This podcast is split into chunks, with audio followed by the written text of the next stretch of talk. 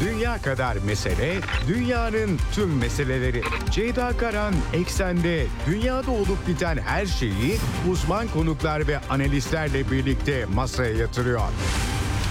Dünyadaki meseleleri merak edenlerin programı Ceyda Karan'la Eksen hafta içi her gün saat 16'da Radyo Sputnik'te. Ceyda Karan'la Eksen başlıyor.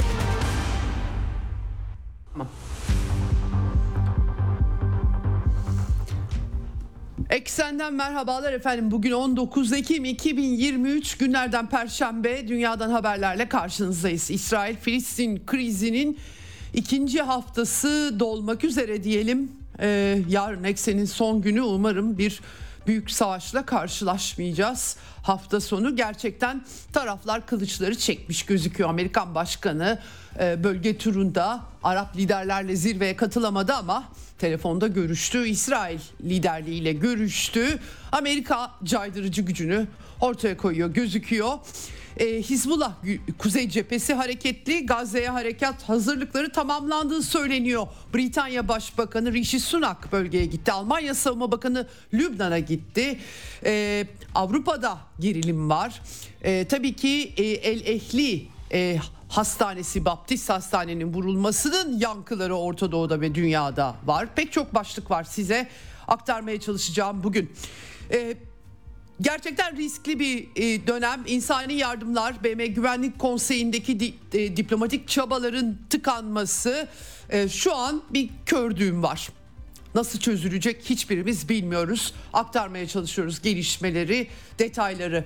İsrail'in Gazze'ye bugüne kadar daha önce de harekatlar oldu ama benzeri görülmemiş bir operasyon düzenleyeceği söyleniyor. Ee, ne olabilir diye insan açıkçası düşünüyor bu kadar sivil kayıp varken ortada. Tabii ki İsrail'de de sivil kayıplar 1400 ile ifade ediliyor yaralılarda 5000'e yakın. E, eller tetikte e, bir durum var. Aktarmaya çalışacağım size Ukrayna sahasında da dikkat çekici gelişmeler var. E, Rusya lideri e, Vladimir Putin Çin temaslarını tamamladı. Karadeniz'den Akdeniz'e uzanan bir menzilde Kinzallerin Karadeniz'de devreye sokulduğunu söyledi. Cephede fazla bir değişiklik yok ama Amerikalılar gizlice Atakams uzun menzilli füzelerine biraz menzillerini kısmışlar ama göndermişler. Bunun dışında Abrams tanklarının da gizlice verildiği öne sürülüyor. Açıklanmıyor artık. Gerçekten enteresan bir tablo var. Hepsini derleyip toparladım. Aktarmaya çalışacağım size önümüzdeki bir saat içerisinde. Bugün program konuğum Profesör Emin Gürses ee, çok önemli analiz yap bir e, analizler yaptı kendisi. Çok kısa süre önce kayıt yaptık. Vakti müsait olmadığı için canlı yayına. Ee, saat 5 civarında da e, kaydımızı yayınlayacağız. E, Türkiye'yi de etkileyecek bölgesel denklem. Neden bu işler buraya vardı? Kimin e, durduğu yer nerede? Neler yapılabilir, neler olabilir? Kendisiyle konuştuk.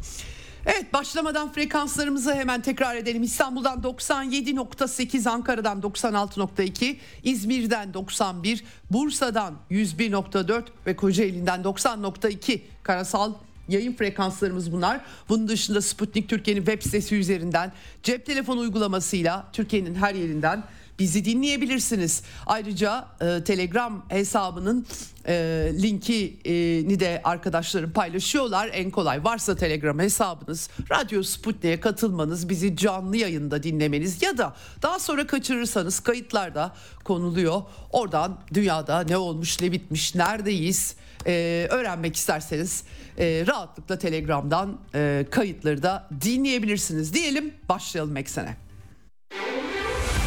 Dünya kadar mesele, dünyanın tüm meseleleri. Ceyda Karan Eksen'de dünyada olup biten her şeyi uzman konuklar ve analistlerle birlikte masaya yatırıyor.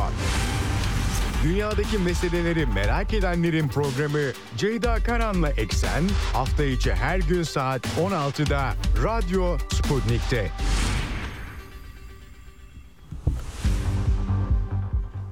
Evet, Filiz, İsrail-Filistin krizinde gelinen noktada maalesef can kayıplarını vererek başlıyorum. Hiç böyle e, e, sayılara dökmek hiç e, sevimli bir durum değil biliyorum ama e, aktarıyoruz mecburen. Filistin Sağlık Bakanlığı'nın açıklaması en son 3500 e, Gazze'deki can kaybı Filistinlerin can kaybı 12 bin civarında yaralı olduğunu söyle. Tabi Baptist El Ehli Hastanesi 17 Ekim'de buradaki saldırıda 471 can kaybı 28'i ağır 342 yaralı bir anda 471 can kaybı olan bir katliam e, Filistin e, tarafı İsrail'i suçluyor. Birazdan aktaracağım. İsrailler biz yapmadık. Hamas, e, e, İslami Cihat roketi diyorlar. Bu konularla ilgili tartışmalar da devam ediyor.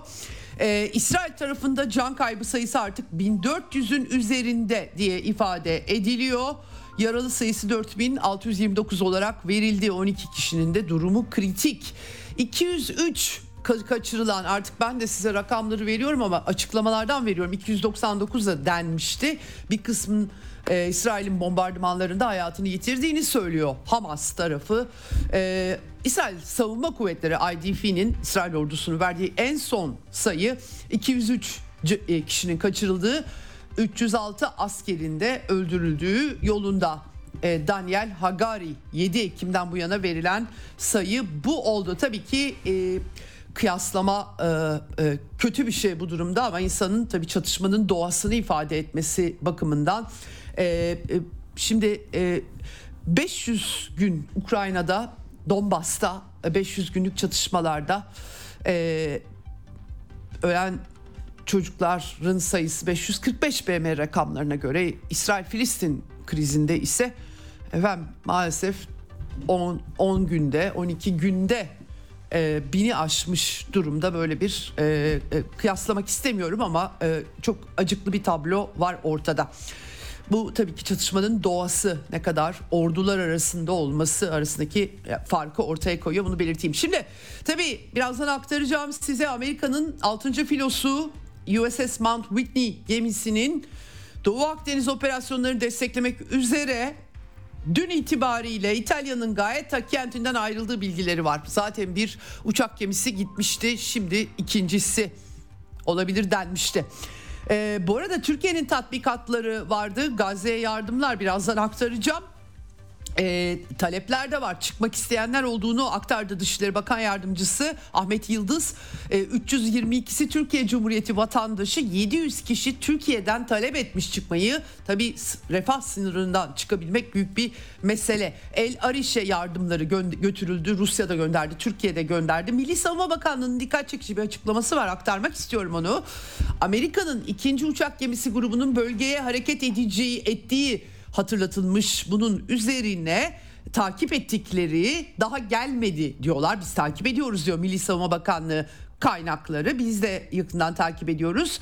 Ee, TSK'nın planlı eğitim ve tatbikatlarının kararlılıkla devam ettiği Kuzey Kıbrıs Türk Cumhuriyeti'nin hak, alaka ve menfaatlerini azim ve kararlılıkla korumaya devam ettiği vurgusu var. Doğu Akdeniz'de yeterli sayıda gemiyle keşif, gözetleme, sancak, varlık gösterme ve eğitim tatbikat faaliyetlerini kararlılıkla sürdürülüyor ifadesi yer alıyor. Bunu aktarmak istiyorum. Şimdi gelelim El Ehli Hastanesi katliamına.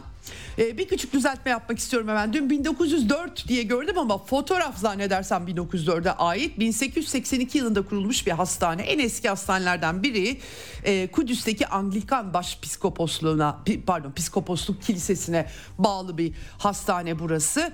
E, ve hastaneye tabi İsrail ordusu aslında daha önce ateş de açmış uyarı amaçlı ve boşaltılması için uyarıda bulunduğu zaten aktarılmıştı doktorlar tarafından.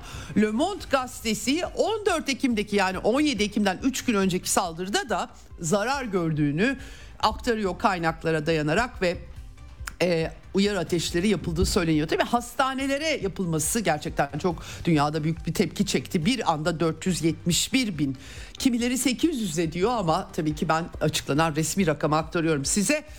E, dün İsrail, e, İsrail'in yine Gazze'nin merkezinde El, El Zahra mahallesine saldırılarının görüntüleri var.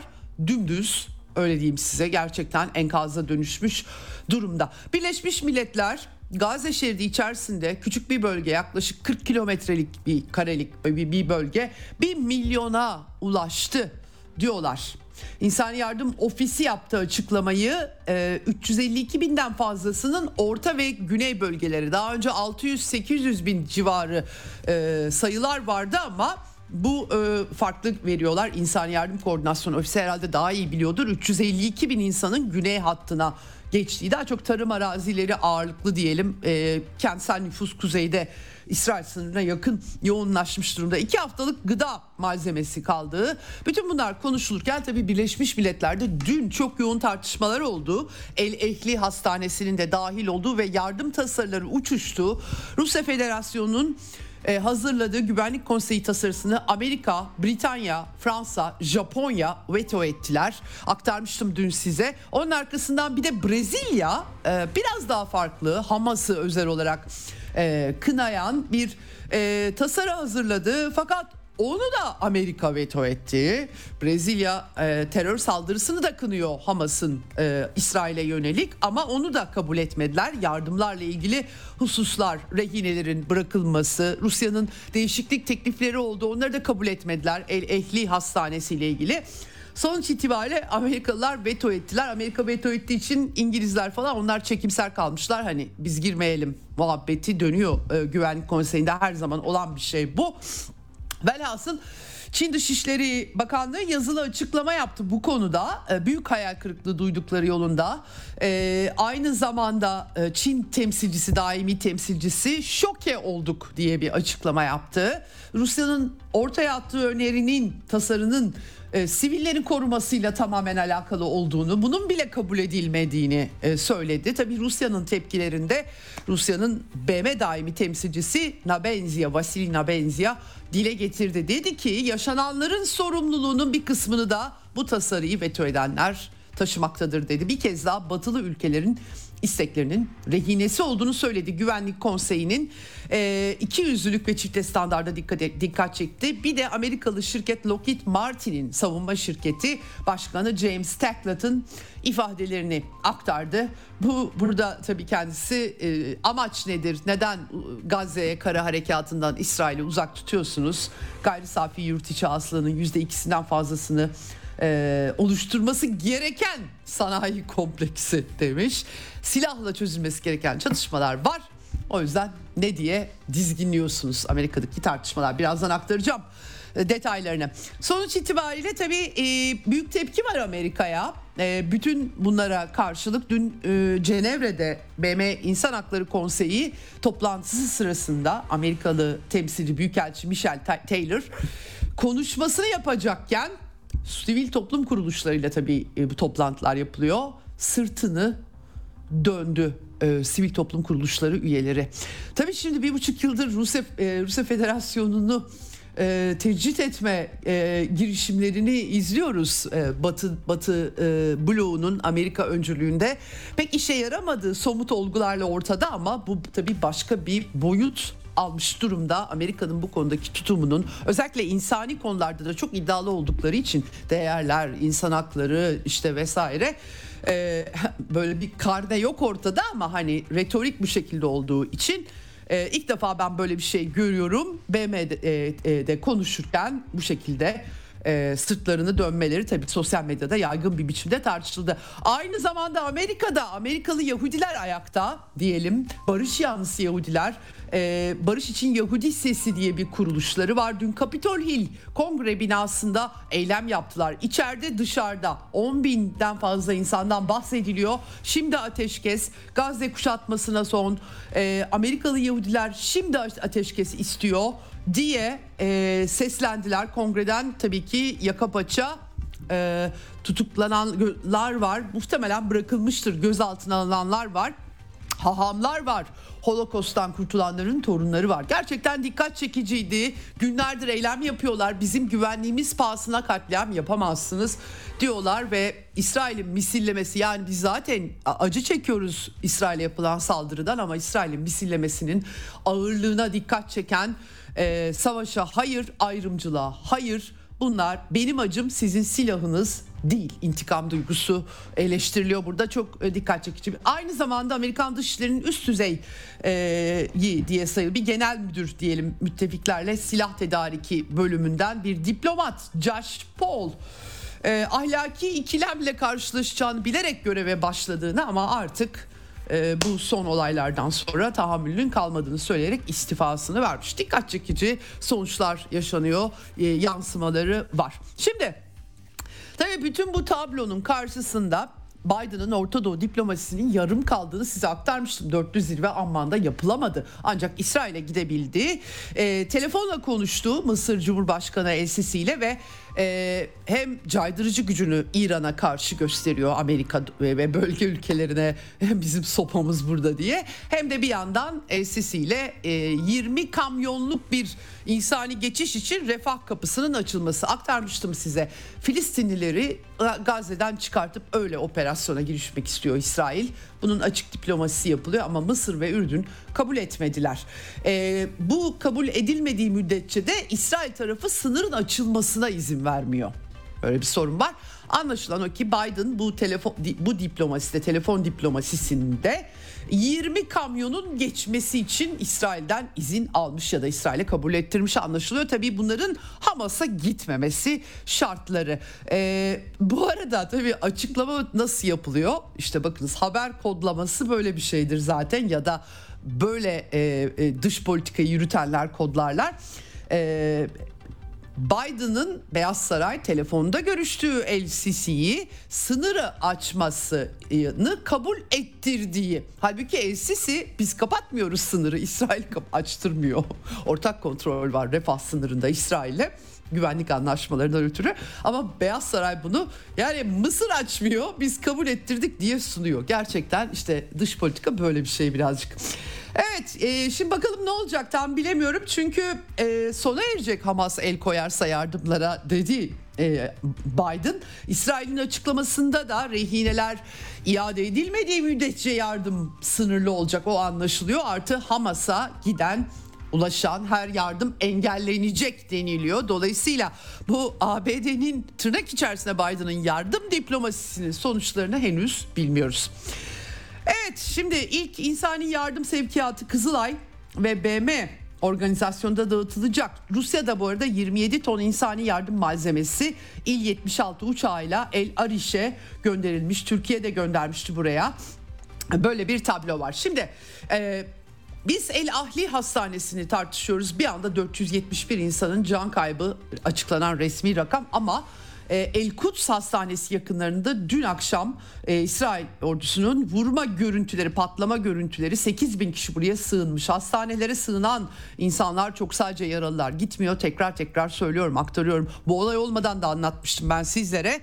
E, bile e, İsrail ise bu El Ehli olayının kendi e, yaptığı bir şey olmadığını ispatlamaya çalışıyor. Birleşmiş Milletler'e Dışişleri Bakanı e, Cohen e, e, kanıtları sunacağız diye açıklama yapmıştı. İslami cihat sorumlu diye İsrail ordusunun açıklamaları var.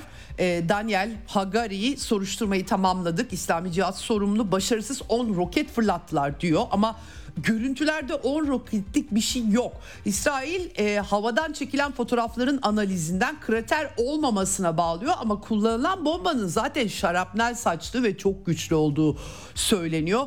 Açıkçası e, biraz tersine çevirmeye çalışıyorlar anladım çünkü e, Hamas'ın elinde bu güçte bir bu şiddette e, şarapnel ve e, ısı aşırı ısı yayan yakıcı şey yayan e, bomba olmadığını söylüyor uzmanlar. Dolayısıyla biraz e, ortalık karışık ama bu işin çözümü belli. Yani bölgeye gidilir, mühimmat parçaları alınır ve şak diye kim yaptı ortaya çıkar. Bu kadar basit aslında. Bu kadar laf çevirmenin çok alemi yok açıkçası. E, iki tarafta kendi propagandasını yapıyor. Çözümü belli.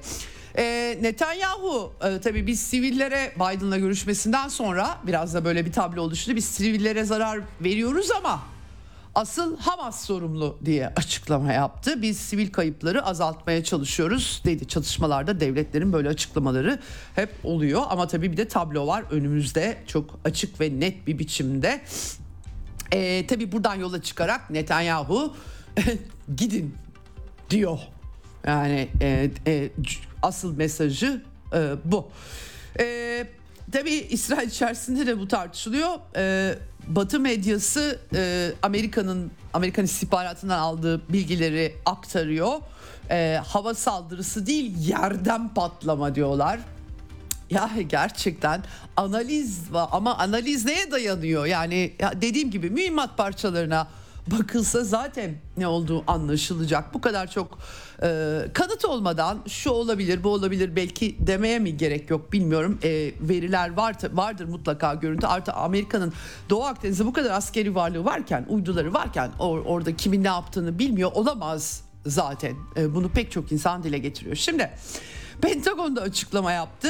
E, Pentagon'da İsrail olmadığından e, emin yani parçaları incelememişler ama ee, işte e, yani bilgi toplamaya devam ederken hava görüntüleri, müdahalenin açık kaynak bilgileri. Bu arada yani İsrail'in sorumlu olmadığını olmadığı yönünde. Biraz daha temkinli tabii. Onlar daha askeri ve teknik boyutlarıyla hesap sorulacağı için daha temkinli e, açıklama yapıyorlar. Rusya tabii e, e, Güvenlik Konseyi toplantısında sorumluların bulunması suçlu, suçları çünkü savaş suç teşkil ediyor açık bir biçimde e, çağrısı e, yaptı.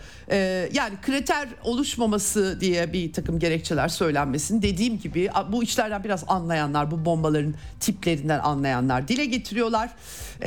Bu konuda da Kassam roketi örneğin e, 500 kişiye, 500'e yakın insanın ölebileceği güçte olmadığını, 20 kiloyu geçmeyen savaş başlığı, 50 kiloyu geçmeyen efendim fırlatma ağırlığı falan böyle hesaplamalar yapıyorlar. Yani zaten e, büyüklüğünün otoparkta patlamasına rağmen hastaneyi de feci bir biçimde etkileyen ve orada sığınmış insanlar da var. Ee, yani biz İsrail yaptı diye bu askeri uzmanlar tabii daha temkinli konuşuyorlar kanıtlar bağlamında. İsrail yaptı diye iddia edemesek bile Kassam füzelerini yol açmadığını net olarak söyleyebiliriz diyorlar. O zaman işte herhalde anlatı e, yerden patlatıldı diye değiştirilmesi belki de biraz bu yüzden herkes aynı soruyu ortaya koyduğu için.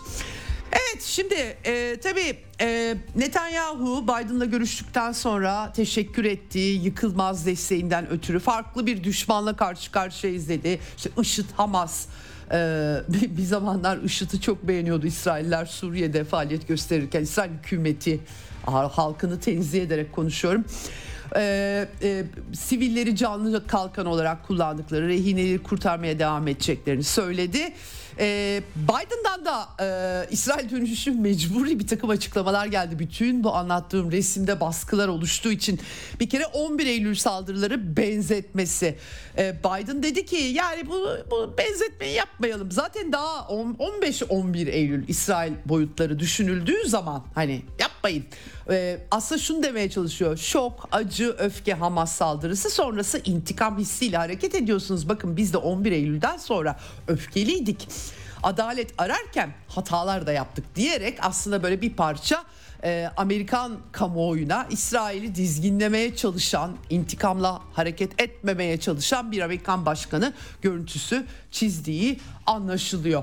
E, ehli konusunda düzgün ateş etmeyi öğrenmeliler gibi tekrardan aynı iddiayı tekrarlayacak. Artık bu konuda güvenilirliğini yitirdiği için bence hiç konuşması daha iyi olacak ama çünkü Biden konuştukça açıkçası e, pek çok insan ikna olacağına yani o zor ama hani olacağına tam tersini düşünüyor. E, bilmiyorum kurmayları kulağına böyle bir şey diyorlar mı?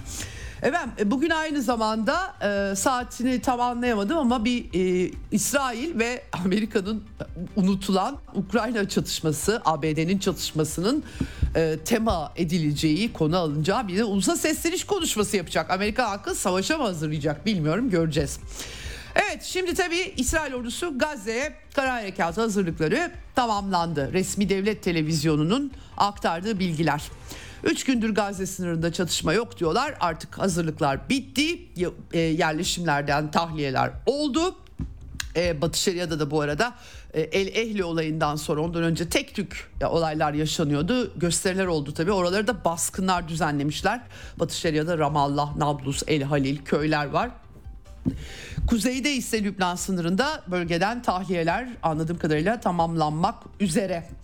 Hizbullah'la top atışları gözlem kulelerinin güdümlü füzelerle vurulması böyle bir peşrev hali diyebiliriz. İsrail'le Hizbullah, Lübnan'daki Hizbullah arasındaki askeri cephede durumu, Şeba çiftliklerinde ateş açılması vesaire. E, Yoav Galant e, gelen bilgilere göre dün gece askeri kabine toplantısında Hizbullah'ın Hamas'tan 10 kat daha güçlü tabi İsrail ordusuyla kıyaslanamaz ama e, Hamas e, Hizbullah ondan 10 kat daha güçlü diye bir oran vermiş gelen bilgilere göre.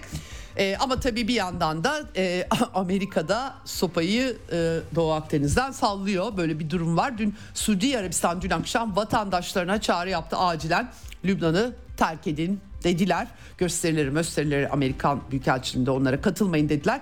E, bugün bir panikle Almanya Savunma Bakanı Boris Pistorius Beyrut'a gittiği haberi düştü. Tabii e, UNIFIL'de Lübnan'daki barış gücünde Alman askerleri var ki bunlardan bir kısmı geçenlerde sığınağa kaçmak zorunda kalmışlar. Onlar tabii as silahla müdahale etmiyorlar. UNIFIL BB'ye bağlı bir güç. Efendim sürpriz ziyarette bulunmuş hem de e, durum sakat. Bugün a, yani Almanya tabii Alman diplomasisinin Orta Doğu'da borusu ötmüyor açıkçası. Gerçi nerede ötüyor diyeceksiniz. E, Olaf Scholz'un parlamentoda olduğunu anladığım açıklamaları var. İşte bölge turundan bahsetmiş. Zor zamanlarda Almanya'nın yeri İsrail'in yanıdır demiş. Biz tabii soykırımdan ötürü e, böyle yapmak zorundayız diyor kendisi. Ama bir yandan da Ürdün, Mısır, Türkiye'den meslektaşlarımla konuştum. Tüm bölge için felaket olabilir. Hizbullah ya da İran'ın yanında yer almak büyük bir hata olur. Yani valla yani bilmiyorum olayın kendisi hata zaten açıkçası şu an gelinen yerin. Neyse Almanya'yı çok dert edinmiyoruz. Onlar şu an Almanya içersek protesto gösterileriyle de uğraşıyorlar. Bölgede durum gergin. Irak'taki Amerikan güçleri ne yönelik 24 saatte 3 İHA saldırısı açıklandı e, Ambar vilayetinde de saldırılar olmuş durumda. Erbil'in etrafı gergin. Yani Orta Doğu'da Amerikan üslerinin olduğu her yer gergin diyebiliriz. Suriye'de e, Derezor'da Koniko gaz sahasını koruyor biliyorsunuz. Trump böyle demişti petrolü koruyalım orada diye. Amerikan e, işgal güçlerine yönelik e, askeri üsse yönelik saldırı e, olmuş durumda. E, bu koşullarda Amerika bu çatışmaya İsrail'in yanında girecek mi girmeyecek mi? Herkesin papatya falları açtığı şey o. Dün Air Force One uçağıyla geri dönerken Joe Biden'a sordular bunu tabii ki. Ee, İsrail ordusuna katılacağı sinyali mi verdi diye bunun doğru olmadığını söyledi kendisi. Ama e, Times e, gazetesi kapalı kapılar ardından Netanyahu'ya yeşil ışık Gazze harekatı için yaktığını söylüyor. Bilmiyoruz göreceğiz hep beraber. Bölgeye en son giden lider de Rishi Sunak, Britanya'nın Hint asıllı başbakanı. O da Netanyahu'yla, Isaac Herzog'la Cumhurbaşkanı'yla görüştü ki kendisi Hamas'ın saldırılarından bütün bir Gazze nüfusunun sorumlu olduğunu söyleyerek tüm dünyanın dikkatini çekmişti, tepkisini çekmişti. Rehinelerin aileleriyle görüşmüş. Bu arada aileleri rehinelerin arasında İskoçya'nın yani Britanya'nın parçası olan İskoçya'nın yine Müslüman asıllı başbakanı Hamza Yusuf'un kayınvalidesi Elizabeth El Nakla var. Onların çıkması mümkün olabilecek mi refahtan? Bu yardımlar karşılığında hep beraber göreceğiz. Ama tabii e, Rishi Sunak Britanya'nın e, bütün desteğini sunduğu anlaşılıyor. Rehineler bu çatışmada tam manasıyla İsrail'e destek olduklarını dile getirdi. Herzog da ayrıca teşekkürlerini sunmuş. Sunak e, şöyle diyor bunu, e, bunu yapmaya yani Gazze'ye saldırılar ve harekat sadece hakkınız yok. Bence bunu yapmak ülkenize güvenliği yeniden tesis etmek için göreviniz demiş açık çek verilmiş durumda.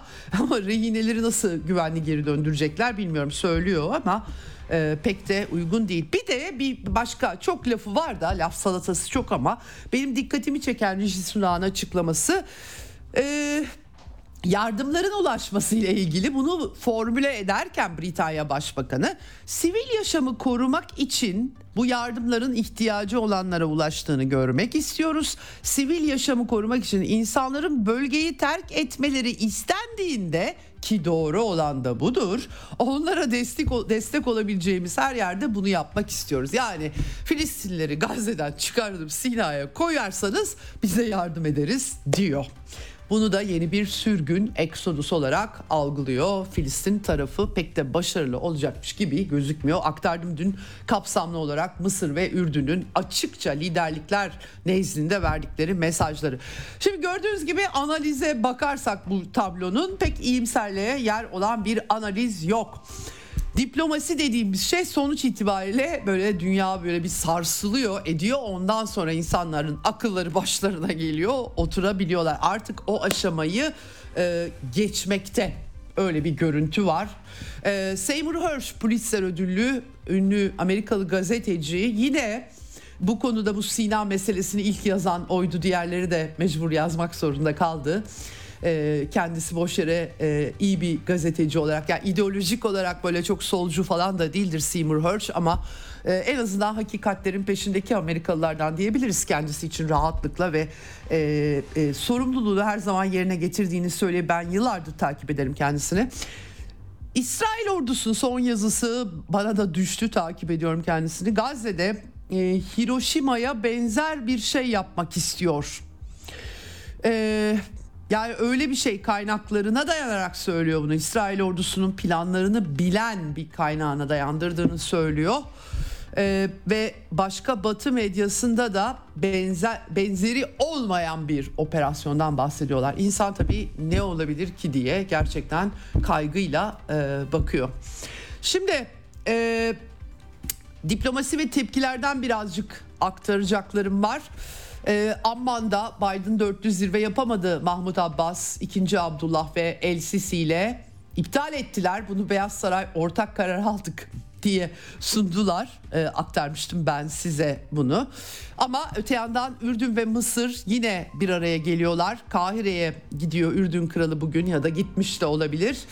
E, İsrail bu arada e, Fas ve Mısır'da yani normalleşme sağladığı e, ve barış içerisinde olduğu ülkelerdeki diplomatik temsilciliklerini tahliye etme kararı almış. Dışişleri Bakanlığı protestolar çok büyük çünkü. E, Mısır'da da 3 günlük yas ilan edildi. Lübnan'da e, Amerikan Büyükelçiliği önünde gösteriler devam ediyor.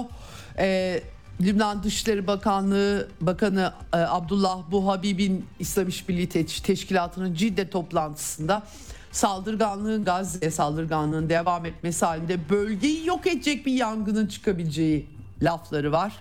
Ee, Lübnan Başbakanı Necip Mikati Lübnan'daki gösterilere katılmış Sağlık Bakanı ile birlikte hastane vurulmasından sonra Kahire'de aynı şekilde gösteriler. Suriye Veliaht Prensi Muhammed Bin Salman Japonya Başbakanı ile konuşmuş ve Suudi tarafından İsrail'de İsrail'in sivilleri Gazze'de hedef alması iğrenç bir suç ve barbarca bir saldırganlık diye nitelenmiş durumda. Ve Suriye'den aynı zamanda açıklama var. Suriye Arap Cumhuriyeti Filistin halkına yönelik tüm organize cinayet operasyonlarında Siyonist varlığın ortağı olduğu için başta ABD olmak üzere Batı ülkelerini sorumlu tutmaktadır ifadeleri kullanılmış durumda. İran Arapların dışında bir ülke tıpkı Türkiye gibi e, Cidde'deki İslam e, İşbirliği Teşkilatı toplantısında Dışişleri Bakanı Abdullah Yiyan konuştu. E, açıkça mesajı İsrail'e petrol ambargosu uygulayın. Savaş suçları nedeniyle yargılama için her türlü mekanizmayı harekete geçirin. İşte e, bombaları atan komutanlar vesaire diyor. Pratik tedbirler almak gerekiyor. Lafta kınamalar yetmez diyor İran e, Cumhurbaşkanı İbrahim Reisi Tahran'da protestolarda konuşma yaptı. Kadın çocuk demeden öldürüyorlar dedi. Amerika tam destek veriyor. E, Amerika yeniliyor ve yenilgiyi önlemek için yenilmekte ve yenilgiyi önlemek için tam destek veriyor e, diyor. Şöyle bir lafı var. E, maalesef işte Orta Doğu coğrafyasında hep böyle kan üzerinden e, formüle ediliyor. Filistinlilerin yere düşen her bir damla kanının İsrail'i yıkılışa bir adım daha yaklaştırdığını iddia etmiş durumda. Evet Türkiye'de de e, tepki psikolojisi e, tepkiler büyük Türkiye'de de tabii ki özellikle iktidar partisinin tabanı önemli.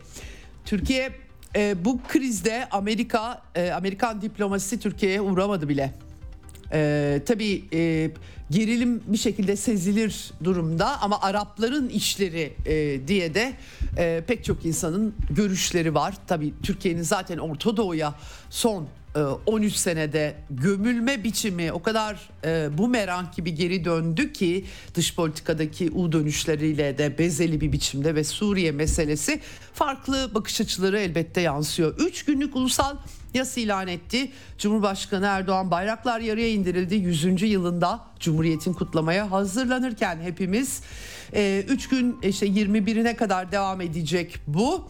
Tabii İsrail'in e, diplomatik temsilciliklerin önleri Türkiye'de de hareketli. Aynı zamanda Amerikan Büyükelçi e, Başkonsolosluğu önünde de protestolar var. İsrail vatandaşlarının da Türkiye'den ayrılmakta olduğu Ulusal Güvenlik Merkezi çağrı yapmıştı onlara ayrılın diye. Gerçekten bu arada Türkiye'deki Yahudi asıllı Türk vatandaşlarının e, can güvenliği ile ilgili kaygılar da var. Bunun da altını çiziyorum. Dün aktarmıştım size Türk Yahudi e, e, toplumunun mesajlarını bu e, saldırılarla ilgili olarak kınamalarını aktarmıştım. Cumhurbaşkanı Erdoğan'ın tabii açıklamaları oldu. Sosyal medyada Cidde'deki İslam İşbirliği Teşkilatı'nın toplantısına atıf yaptı. Tekrar hatırlatmak istiyorum. Filistinli Arapların %20-25'lik bir kesimi Hristiyanlardan oluşuyor ve olayı sadece İslam davası olarak e, görmek bu krizi sorunu diyelim daha çok bir ulus olarak devletleşememe meselesi olduğunu unutmamakta fayda var. Elbette tabii ki nüfusu Müslüman Filistin'in ama e, bunun içerisinde Hristiyan Araplarda az buz değil. Ee, Cumhurbaşkanı bu konuda sosyal medya açıklamasında diplomatik temasları, gönderilen 3 uçak dolusu yardımı, 18 liderle görüşmesini aktarmış. 17 senedir süren ablukadan bahsetmiş. Sükuneti sağlamaya yönelik çabalar harcadığını ama bölgeye uçak gemileri gönderildiğini söyleyerek imaen Amerika'yı eleştirmiş. BM Güvenlik Konseyi sorumluluğunu yerine getiremiyor mangalda kül bırakmayan batılı ülkeler ateşe körükle gidiyorlar demiş. E, durumda El Ekli e, hastanesini de anıyor. Soykırım derecesinde suç teşkil eden eylemler, İsrail eylemlerini e, eleştiriyor. Türkiye'nin de önce insani ateşkes sonra kalıcı istikrarın tesisi için çalışmaya devam ettiği vurgusu var. Açıkçası Türkiye başka bir şey yapamıyor diyebiliriz. Böyle bir e, durumla karşı karşıyayız. Dışişleri Bakanı Hakan Fidan katıldı İslam İşbirliği Teşkilatı'nın ciddi toplantısına ve oradaki konuşmaları onun da çarpıcı. Özel olarak tabii ki Türkiye e, Müslüman dünyasının vurgusunu yapıyor Filistinli Hristiyan Araplara dair Türk dış politikasında hiçbir vurgu yapıldığını, hiçbir atıfta bulunulduğunu doğrusu işitmedim. Tamamen bütün Filistinli Arapların Müslüman olduğu e, fikrinden hareket ediliyor. Bu bunun doğru olmadığını herkes biliyor. Arap e, Hristiyan Araplar da var orada, Hristiyan Filistinliler de var. E, Hakan Fidan ee, özel, özel olarak tabii Türkiye'nin pek çok 2 milyon insanın toplu cezalandırılması, sivillerin hayatlarını yitirmeleri, işgalin derinleşmesi vesaire pek çok e, vurgu var ve yaklaşımı Türkiye'nin koşulsuz ateşkes, insani yardım, Mısır'la çabaları koordine etmek, bölgeye e, böyle bombalamalar, büyük savaş gemileri bunlar işe yaramayacak ve garantörlük mekanizması Türkiye'nin ortaya attığı bu. Konuğumla e, konuma da sordum garantörlük meselesini. Yani Amerika İsrail'e garantör olsun. Başka kim öbür tarafa Hamas'a e, bu ne kadar işleyebilir bir mekanizma onu e, göreceğiz. Gerçi Rusya'dan e, bu konuda olumlu birazdan aktaracağım e, açıklamalar geldi. E, böyle bir çerçeve var. E, Papa Vatikan'dan e, hastane saldırısı sonrası tepkiler geldi. Hayatını yitirenlerin sayısının arttığı belirtilerek lütfen insani felaketi önlemek için mümkün olan her şey yapılsın denildi. Yapılsın da işte her şey siyasete bağlı. Öyle insani şeyleri dile getirmek tek başına yeterli maalesef gelmiyor.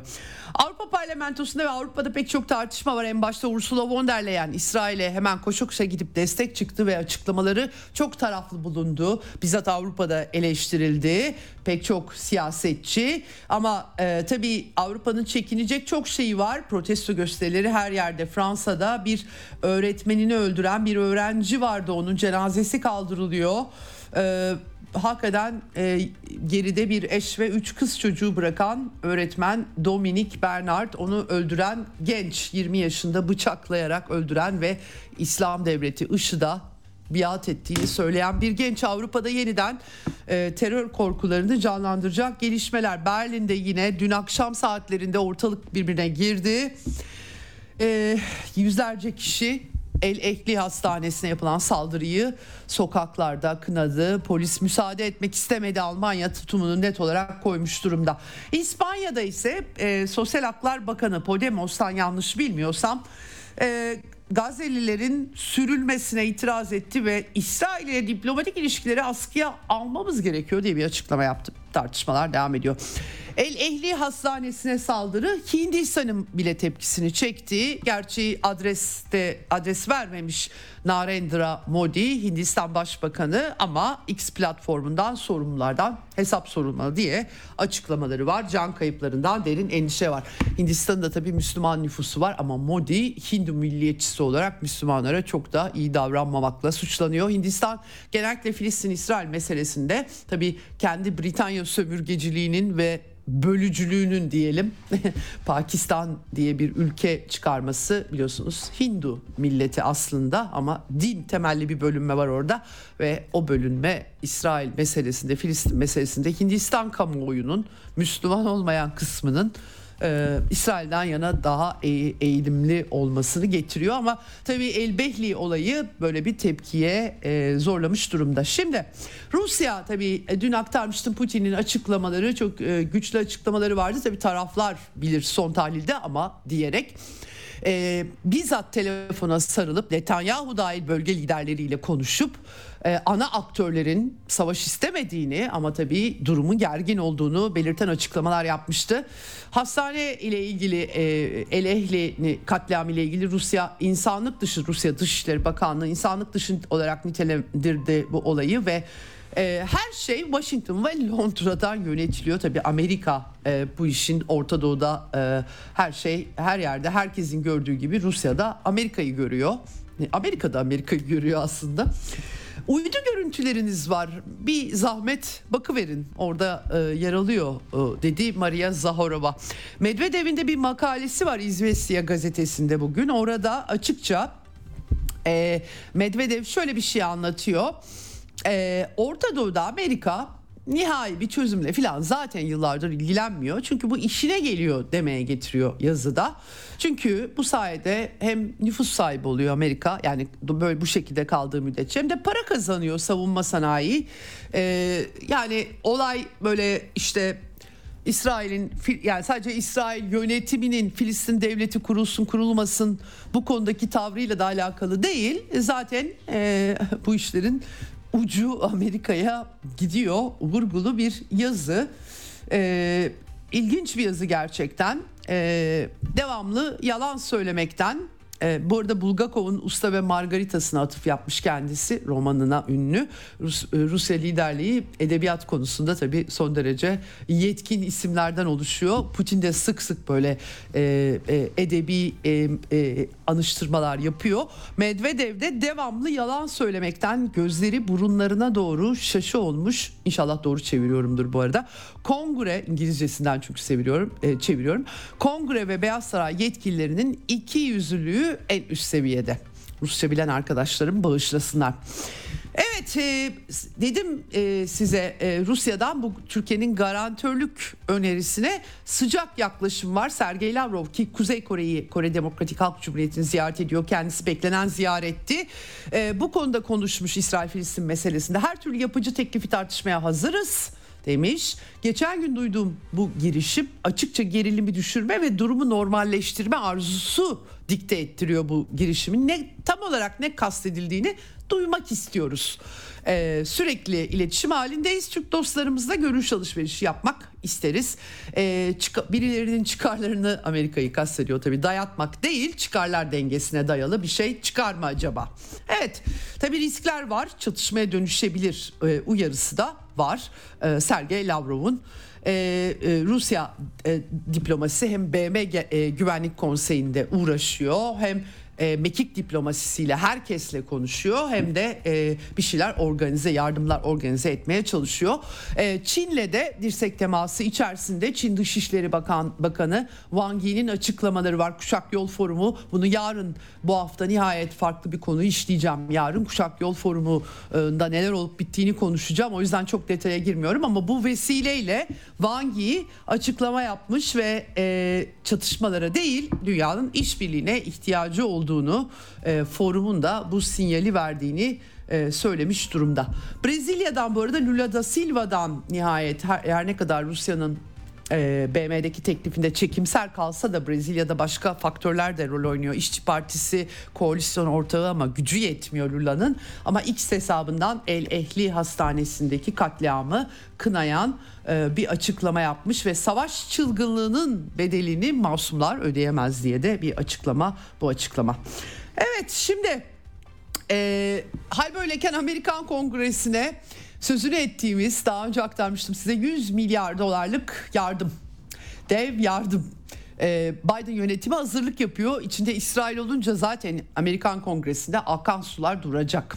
Ukrayna'yı da Tayvan'ı da her şeyi bir koyup hazırladıkları anlaşılıyor. Henüz hazırlık aşamasında temsilciler meclisinde işler karışık. Kevin McCarthy'yi koltuğundan etmişti Ukrayna'ya yardım meselesi. Ayaklanma çıkmıştı Cumhuriyetçiler arasında da. Artık daha fazla para vermek istemiyorlar. 24 milyar dolarlık yardım bütçe tartışmaları aktarmıştık konuşmuştuk onları. Şimdi bakalım bu yeni paket ne olacak ama önce Cumhuriyetçilerin e, e, öncülüğünde tabii temsilciler meclisinde çoğunlukta onlar bir e, başkan seçmeleri gerekiyor Kevin McCarthy yerine. Jim Jordan Trump'ın da desteğini aldı Cumhuriyetçi. Ee, ilk oylamada seçilememişti. Başka kaç oylama yapıldı vallahi bakma fırsatım olmadı. O kadar çok şeye baktım ki. Ama e, göreceğiz önümüzdeki dönemde. Evet Orta Doğu çerçevesi böyle ama Ukrayna'da işler durmuyor. E, cephe hattında çok büyük bir değişiklik yok. E, Ukrayna'nın 4 Haziran'da başlayan taarruzunun başarısız olduğu herkesin malumu artık Batı medyası dahil olmak üzere. E, belirli cephelerde hareketler yok değil. Saldırılar devam ediyor. Bugün gördüğüm kadarıyla her son yönünde Ukrayna saldırısı var.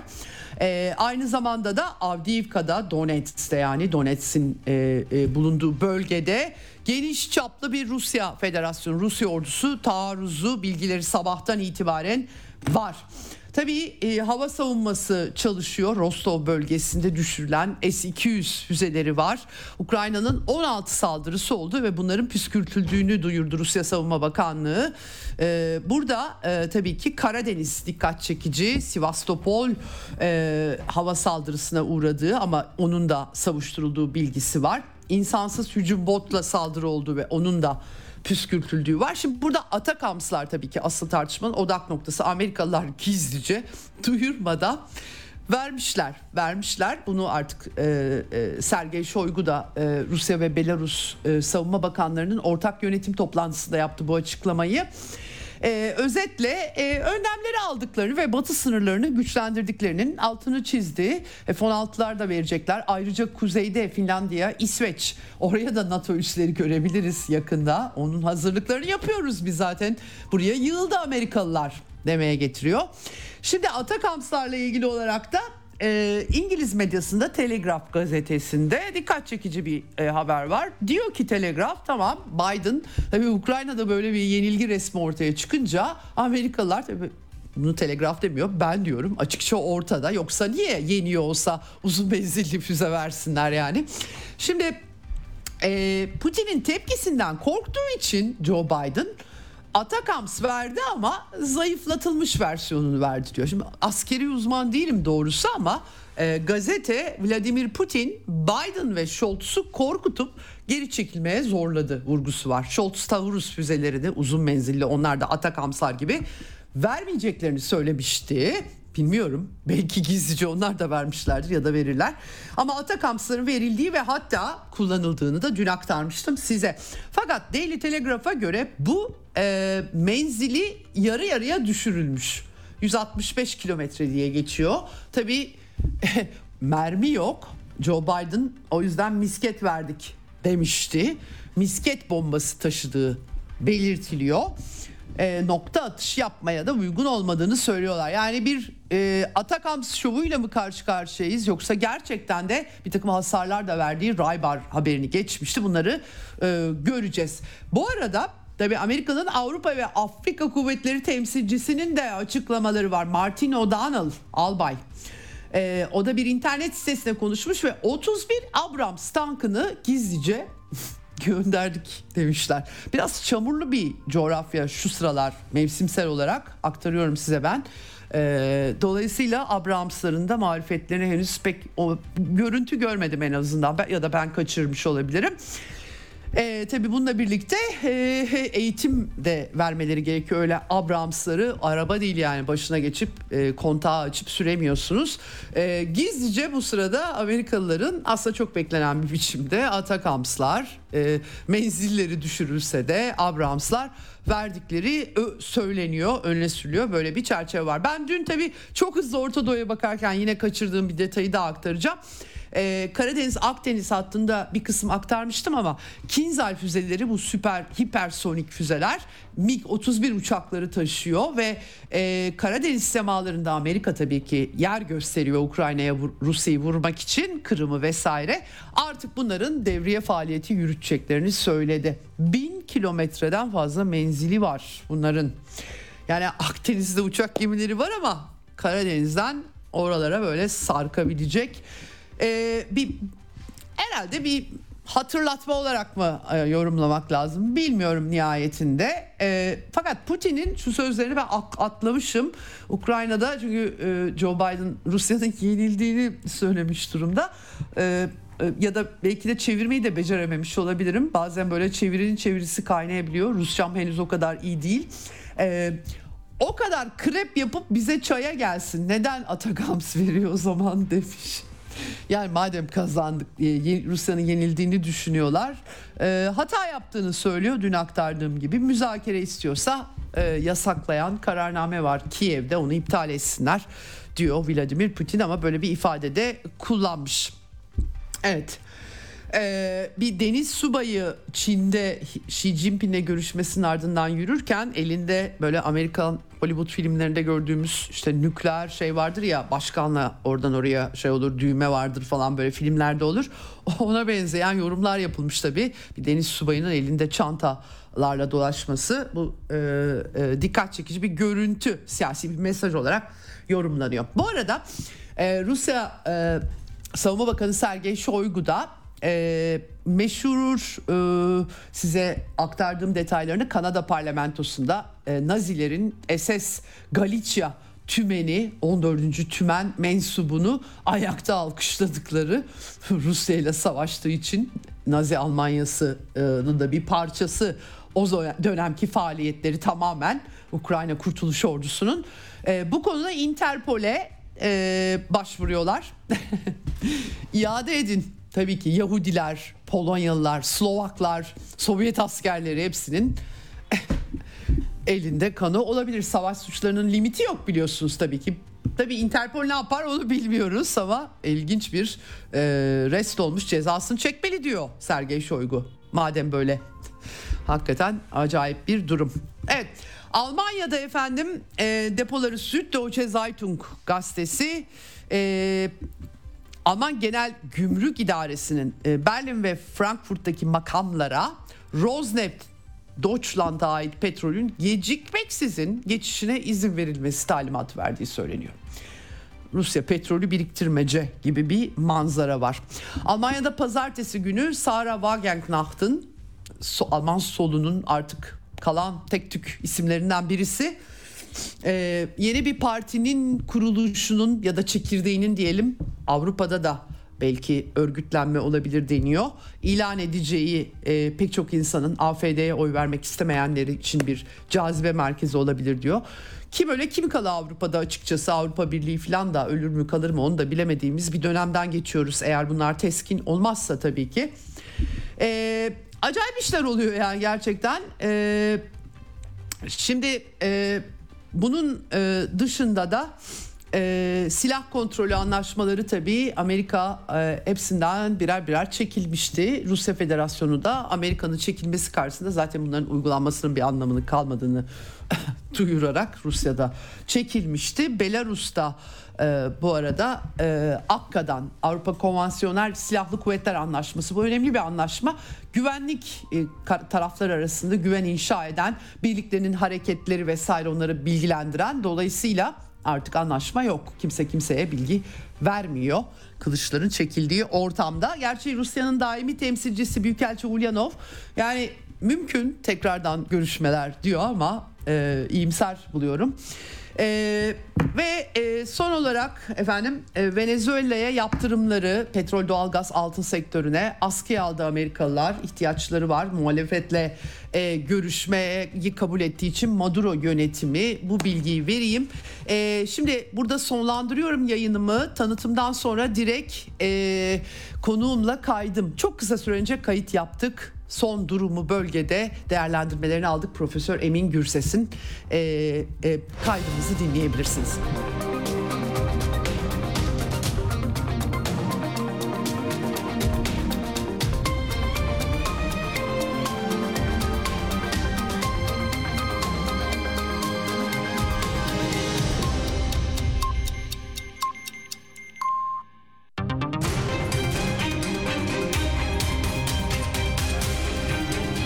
Radyo Sputnik. Anlatılmayanları anlatıyoruz.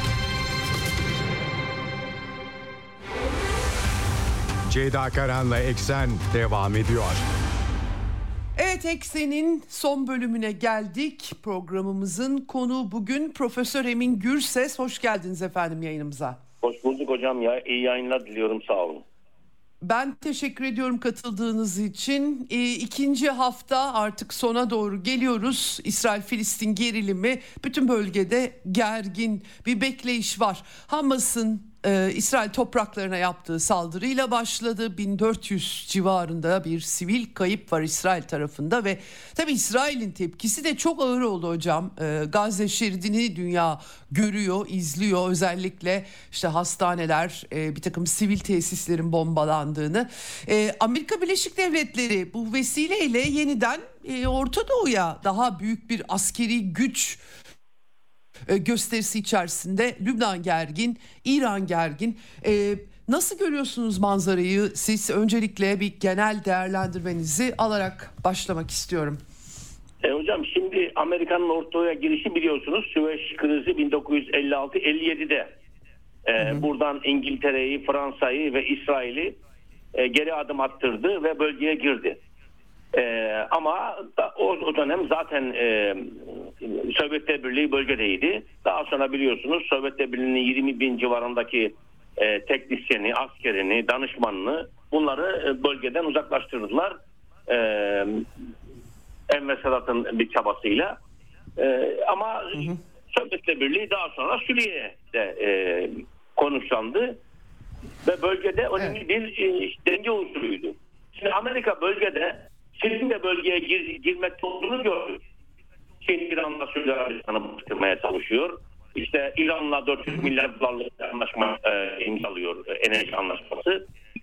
Kendi arka maddesine Çin'in girmesi Çin, e, Rusya ile bir denge oluşturmuştu. Her ne kadar Suriye'de e, Suriye'yi böldü. Suriye'nin Fırat'ın doğusunu aldı. Artık onun bir daha geri vermesi mümkün değil. Ama Çin'in de bölgeye girmesi büyük sıkıntı yaratacaktı.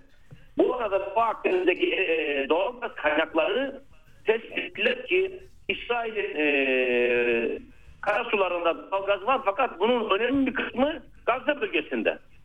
Hmm. Şimdi bunu Avrupa'nın artık e, Rusya'dan tamamıyla bağımsız bir enerji politikası geliştirme çabası var. E, bunu da Doğu Akdeniz'den e, bunu karşılayabilir miyim? En azından 20-30 seneyi bir 20 seneyi garantiye alırım diye düşünüyorlardı. Ve bu fırsatı e, yarattılar. Kim yarattı bunu? E, Hamas'ın içindeki bir grup kimse bunlar işte 300 e, 3000 tane roket fırlattılar ve bundan kimsenin haberi yok diyorlar. E, ben de izledim tabii. Haberi yoktu kimsenin. İsrail istihbarat şefi öyle demiş. Haberimiz yoktu. E, o, Yok o, olabilir mi böyle böyle böyle bir şey? Yani, bir, olamaz mı diye düşünüyorsunuz? Haberimiz vardı da biz engellemedik mi diyecek yani. A, anladım. Bana göre bunun önünü açtılar. Radikal grupları yönlendirmek, içine girmek, silahlı grupların biz eski örgütçüyüz. Bunları daha iyi biliriz. Silahlı bir yere girince yabancı istihbarat girer. Her türlü istihbarat girer. Çünkü işler gizli yapılmaya başlar. Gizli yapılan bir iş bir yerde mutlaka yabancı istihbarat girer ve o yönlendirir. Şimdi İsrail nasıl soktu buraya istihbaratını? İsrail kendi elemanını kullanmaz ki bu örgütlerin içinde. E bizim Filistinli öğrencilerimiz var. Onlar diyorlar İsrail bütün İslam örgütlerinin içindeki faaliyetlerini Filistinli yahut da o, o grup o bölgedeki e, Araplar üzerinden yapar. Onları maaşa bağlar onlar üzerinden yapar. E tabi bunu kim doğruladı? E, Mısır istihbarat dedi ki biz bilgiyi verdik. Evet. Evet, bu şimdi demek ki burada e, enerji kaynaklarını İsrail bu fırsatı değerlendirecek. Enerji kaynaklarını garantiye almadan bu işi Evet. durdurmayacak. Peki hocam bu şöyle bir bütün- sıkıntı Bütün Avrupa'da bunun Evet. arkasında. Bundan dolayı arkasında. Anladım. Peki e, şöyle bir sıkıntı var tabii. E, e, bu dediğiniz gibi bir mantık arkasında işlemiş olabilir. Kimler nasıl kullanıldı onu tam bilemiyoruz ama ortada bir bölgesel çatışma riski doğuyor birincisi. Çünkü İran ve direniş hattı e, diye andığımız gruplar, Lübnan Hizbullah'ı, Irak'taki gruplar bunlar e, ciddi ciddi e, Amerika'ya karşılıklı Amerika'da tabii ki İran'a e, uyarılarda bulunuyorlar. E, savaşı daha büyütmek e, birincisi. İkincisi e, savaş büyüyünce tabii savaştan sonra nasıl sonuçlanacağını bir kere silahlar daha geniş bir biçimde ateşlendi mi kestirmek çok zor oluyor. İkinci sonucu da hocam e, tabii Amerika'nın süper güç olarak görünümünde bir değişiklik var Orta Doğu'da. Yani en son e, 10 gündür mekik diplomasisi hiçbir işe yaramadı. Araplar söz dinlemez oldu ki zaten Ukrayna çatışmasından beri böyle bir çatlak belirmişti. E, Filistinlileri almıyorlar. Sürme planı olduğu anlaşılıyor bir müdahale yapabilmek için İsrail tarafından Gazze'ye. Ama onlar da kabul etmiyorlar. Velhasıl bir Amerika'nın görünümü şu an itibariyle zedelenmiş gözüküyor. E, bunlar e, e, ne gibi sonuçlar doğurur? Yani e, bu ben bunları tespit olarak söylüyorum tabii ki önümüzdeki manzara bakımından. Bunları nasıl idare edecekler? Risk yok mu burada e, böylesi bir e, girişimde bulunuyorlarsa yöntem, metodoloji olarak burada bir e, büyük bir çatışmaya yol açmak, kontrol edemeyecekleri şeylere yol açmak, verili hegemonyalarını daha da zayıflatmak bunlar söz konusu değil mi sizce? E, emperyalizm sıkışınca ne yapacak? Saldırganlaşacak. Saldırganlaştıkça e, tepkiler artacak. Tepkiler arttıkça daha saldırganlaşacak. Sonunda çıkmaza girecek. Yani bu ya oturacak e, dünya sistemini yeniden uluslararası sistem kurulurken paylaşacak ki paylaşmayacağım diyor Amerika müttefikleriyle beraber. Müttefikleri kim? İngiltere, Avustralya, İsrail. Diğerleri müttefik falan değil. Onlar e, yamanmış ülkeler. Avrupa yamanmış şimdi- diyorsunuz yani. Ya Avrupa yanmamış ülkeler tabii. Avrupa yanmamış ülkeler topluluğu. Fransa Amerika izin vermeden Kuzey Afrika'dan enerji kaynaklarını e, alamaz. Almanya yolu tıkanmış. Rusya'da bütün her şeyini kesti. Almanya'yı Evet. her, her yıl 100 milyar euro savunmaya harcayacak diye Almanya'ya dayattı. 100 milyar euro. Almanya'ya hem silah uçak yapma yasak. Birçok e, askeri malzemeyi üretmek yasak. Demek ki Amerika'dan İngiltere'den alacak. Evet. Şimdi Amerika Amerika sıkışıyor. Sıkıştıkça toplumsal tepkiler de daha da güçlenecek. Bakın şimdi Dostoyevski'nin romanları yasaklandı. Rusya'dan dolayı. Bak bunu Hitler zamanında bunlar emperyalizm sıkıştığı zaman şimdi buna şey diyorlar batıda konuşuyorlar. Demokratik kapitalizm. Demokratik kapitalizm diye bir şey olmaz. Ha kapitalist demokrasi vardır. Bu aldatmak içindir çevre ülkeleri, o orta güce, düzeydeki ülkeleri. Halkları aldatmak içindir bunlar. E daha aldatırsın hakları bir yere kadar ondan sonra herkes görmeye başladı. Harvard'da yürüyüş yapanları fişliyorlar. İngiltere'de karikatür yapanı işten kovuyorlar. E, Fransa'da yürüyüş yapmayı, Filistinlileri övmeyi yasaklıyorlar. Bunlar yani e, Hitler'in o 33'te iktidara geldiği zamanki başlangıcı gösteriyor. Bu büyük bir felakete gidiyor ama şansımıza her zaman söylüyorum. Putin gibi biri var. Ve Çin'de de liderlik biraz çekingen davranıyor ama o da işin farkında. Putin şunun için söylüyor benim füzelerim var diye. Ya biliyor ki bu işin arkasından bunlar İran'ın savunma hatları var. İran kendine saldırıları engellemek için savunma hattını Lübnan'da Suriye'de kurmuş. İran bu savunma hatlarının kırılacağını, e, bu savunma hatları kırılırsa Rusya'nın da Suriye'de varlığının tehlikeye düşeceğini Putin biliyor. Onun için büyük bir kapışma var. Bu kapışmada bakın bugün İngiltere Başbakanı gitmiyordu şeye, İsrail'e o da gitti. Evet. Yani bunlar başka çareleri yok. Amerika'nın hattında kayıtsız şartsız yer aldılar. Çünkü onlar da görüyor ki uluslararası sistemde işler değişirse dengeler değişirse bu işten biz zararlı çıkacağız. Amerika'nın kazan hesabı yapmışlar yani. Demişler ki Amerika'nın yanında durursak belki hırsızlıktan bize biraz daha fazla pay düşer. Peki hocam e, şimdi tabii İran'ın rolü e, savunma hattı dediniz E, biraz açarsak tabii İran açısından da tehlikeli bir zemin oluşuyor. Tam da dün itibariyle BM ambargosu sona erdi İran'a E, artık silah da satabilecek petrol zengini bir ülke. Son dönemde Çin'in yatırımları olduğu yatırım anlaşması var. E, Suudi Arabistan'la Çin arabuluculuğunda e, barıştığını görüyoruz. BRICS üyesi oldu İran. Yani ekonomik olarak Amerika'nın e, uygulamaya çalıştığı tecritleri de aşmış durumda. Şimdi bu e, e, girişimde e, en dikkat çeken tabii Suudi Arabistan'la İsrail'in normalleşmesi vurguları yapılıyor. E, tabii e, Suudi Arabistan İsrail'le normalleşmek için işte nükleer güce kavuşacak diye Gerçi Pakistan'dan da alabilir ama e, yine de öyle deniyor. Herhalde onay açısından söylüyorlar. Velhasıl bir şekilde resimde e, İran'ı işaret etme çabası var. En azından bir kısım çevrelerde Amerika'da. Fakat Biden yönetimi de onu durdurmaya çalışıyor çalışıyormuş gibi. Ee, İran e, bu resmi e, bir yandan planlama yaptı İran deniyor. Öyle iddialar ortaya atılıyor. İran böylesi e, koşullar varken bir bölgesel çatışma ve kendisinin de müdahil olacağı hani vekil güçlerle sınırlı kalmayabilecek bir potansiyel çatışmayı neden istesin? E, bu iddiaları neden bu şekilde ortaya atıyorlar? İran'ın gerçekten bir e, resmi değiştirme şeyi olabilir mi bu işlerin arkasında? E, nasıl bakarsınız İran'la ilgili argümanlara? Zaten İran'dan gelen açıklamalar kendini katılacak, girişeceğini söylemiyor. Biz Hı-hı. diyor buradaki şeylere destek vereceğiz diyor. Direnişe destek vereceğiz diyor. Ben katılacağım demiyor. Amerika'da İran'ı direkt hedef almıyor. Çünkü daha çok işleri var. Ama Hı-hı. Amerikalılar, İsrailler, İngilizler şunu yapıyorlar. İran'ın Suriye'de ve Lübnan'daki gruplara ve destek verdiği grupları Hı. yavaş yavaş Hamas'tan sonra onları tasfiye edelim. İran eğer Hı. tamamıyla bağımsız hale gelirse yani Asya hattında dayanışma içine girerse İran'a daha dokunamazlar ondan sonra. Onun için ön almaya çalışıyorlar. Ama İran savaşa direkt geleceğini söylemiyor. Ama işte girmesi riski var. Yani sonuçta öyle bir risk de varmış girmesi, gibi duruyor. Hamaney'in açıklamalarından anlıyoruz. Ama. İran bu işi kesinlikle öyle bir şey olursa zaten böyle iş büyür. Hı-hı. İran zaten açıklamalarında diyor ki biz direniş gruplarına destek vereceğiz. Yani burada e, özellikle Hizbullah'a destek verecek. Hizbullah zaten şu anda bilmiyoruz daha neler yapıyor diye. Şimdi Batı basında okuyoruz.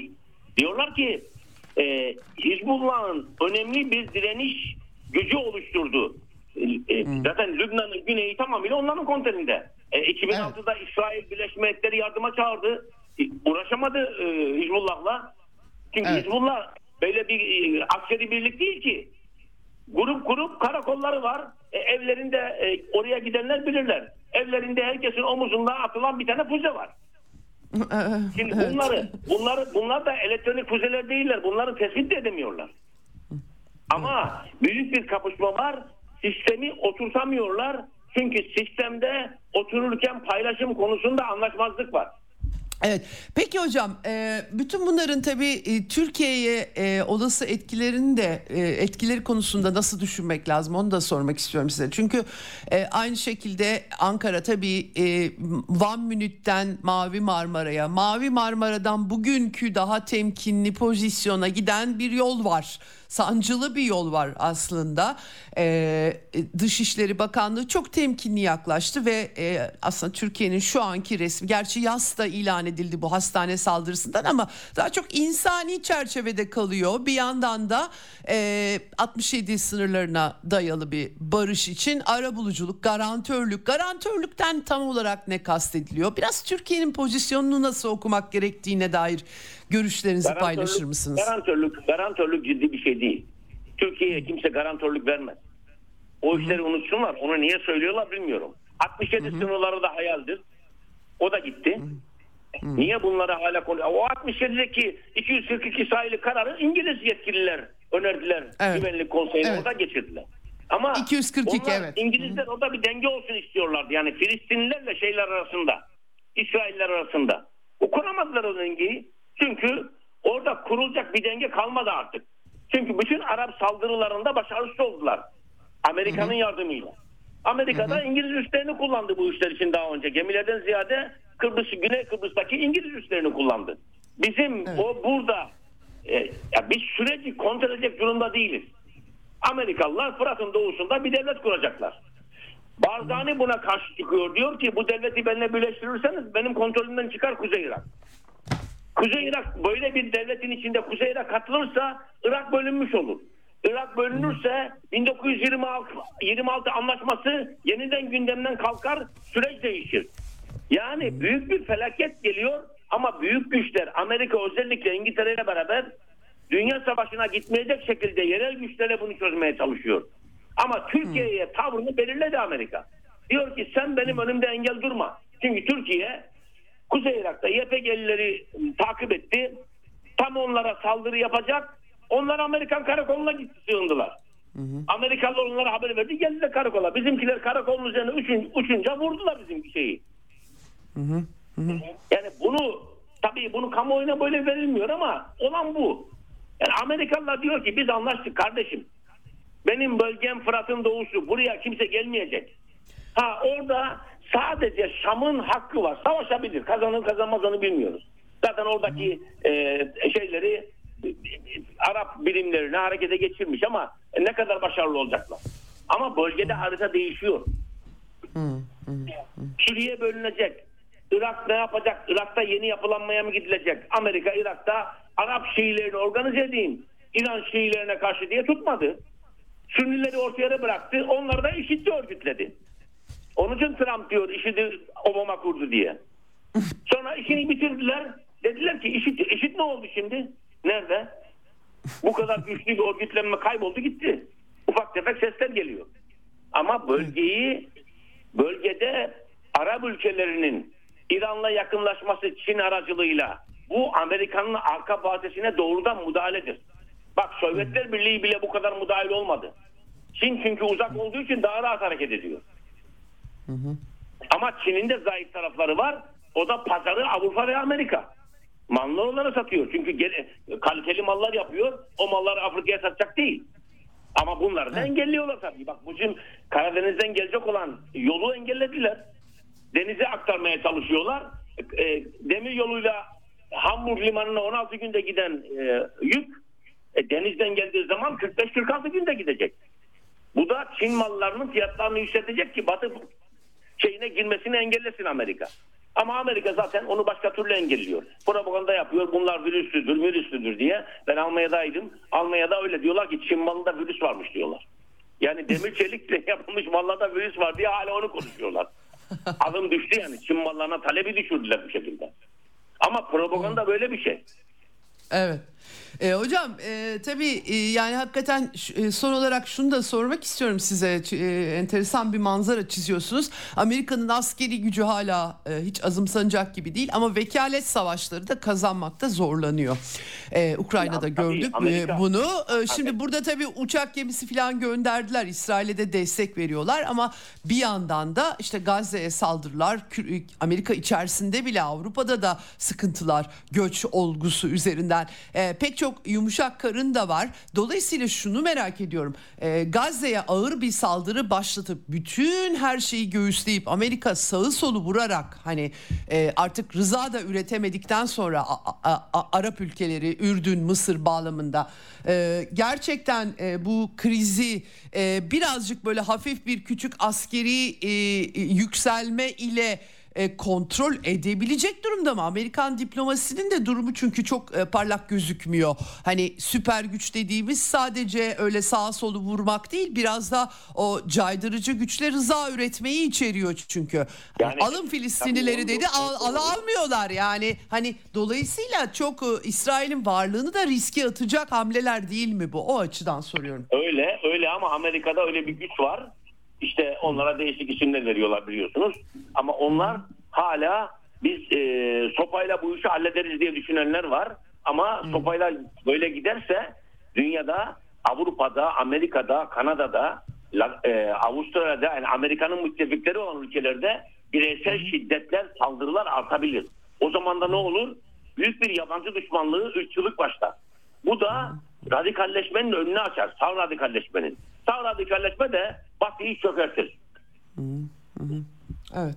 Böyle riskler var yani. Peki hocam. Başka eklemek istediğiniz bir şey varsa onu da alabilirim. Çok teşekkür elbette. ederim. İyi yayınlar diliyorum. Sağ olun. Ben teşekkür ederim hocam. Çok sağ olun. Çok teşekkürler. Sağ olun Evet e, Profesör Emin Gürses'le konuştuk. Gerçekten enteresan bir küresel resim çizdi. Aktörlerin e, hareket biçimleri, hareket tarzları, arkasındaki dinamikler. Yani elbette e, bazı şeyler e, yani tam olarak e, neler olduğunu somut olarak bilmeyebiliriz kanıtlarıyla ama aktörlerin hareket tarzları, yaptıkları açıklamalar, tuttukları pozisyonlar, verdikleri mesajlar e, ekonomik dengeler, siyasi dengeler bunlardan hareketle e, nereye varılmaya çalışıldığı biraz da dünya sistemini de gözeterek e, hepsinin bir manzarasını çizdi Emin Gürses. Katılırsınız katılmazsınız size kalmış bir şey ama önemli noktalara işaret ettiğinin altın çizmek lazım.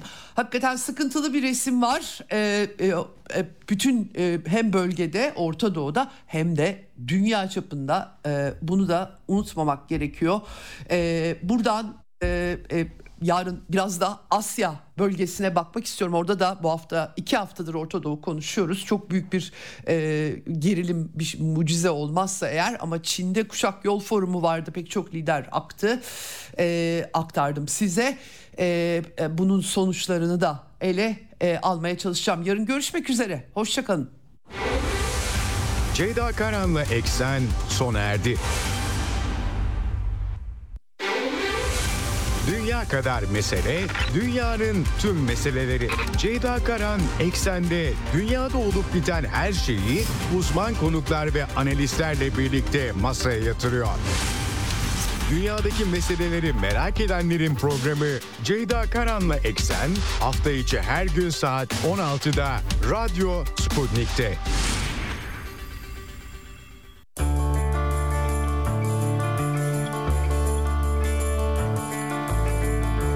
Find myself beside a stream of empty thoughts